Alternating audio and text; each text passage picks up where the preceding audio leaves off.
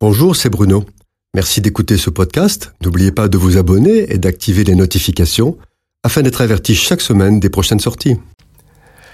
Les mouvements populistes secouent les démocraties libérales jusqu'à les mettre en péril par l'émergence de régimes autoritaires qui finissent par confisquer les libertés individuelles.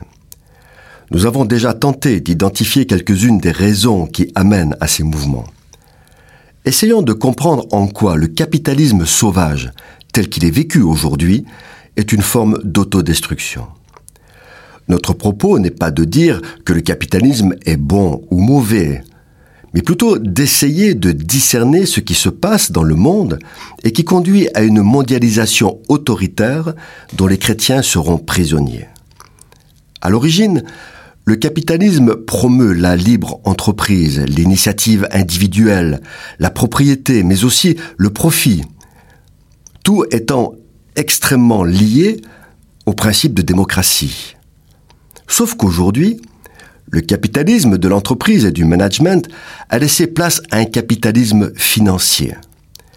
C'est ce qui est en cause, c'est l'irresponsabilité des grands managers capitalistes qui, contraints par leurs actionnaires, n'ont plus qu'un seul but, faire du profit. L'amour de l'argent et l'avidité creusent la tombe de l'économie libérale et avec elle de la démocratie. À la fin du XXe siècle, le communisme et le capitalisme se sont réformés. Le capitalisme, croyant avoir vaincu le communisme, est devenu sauvage, se croyant tout-puissant. Le communisme, quant à lui, revient en force avec la Chine, parce qu'il exploite les principes du capitalisme sans avoir à en assurer ses fragilités, c'est-à-dire la liberté d'expression et la démocratie.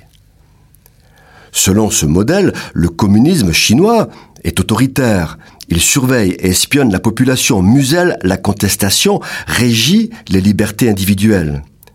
Suite à cela, les populations des démocraties libérales sont déstabilisées.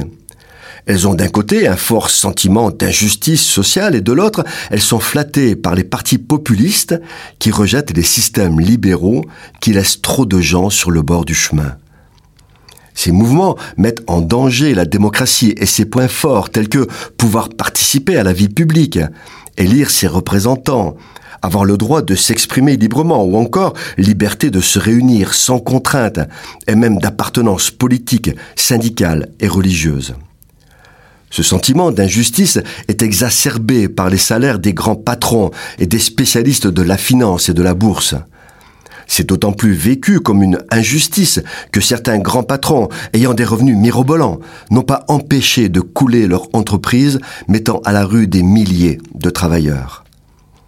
Les écarts injustes de salaire sont insupportables aux yeux de ceux qui en ont peu et génèrent de l'amertume.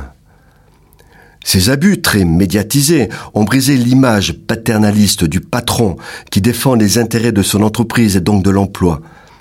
La perception de l'entreprise nourricière a laissé place à celle d'un capitalisme financier considéré comme injuste.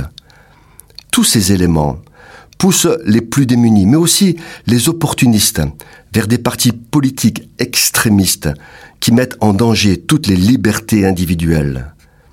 Malheureusement, les chrétiens sont particulièrement concernés par ce danger.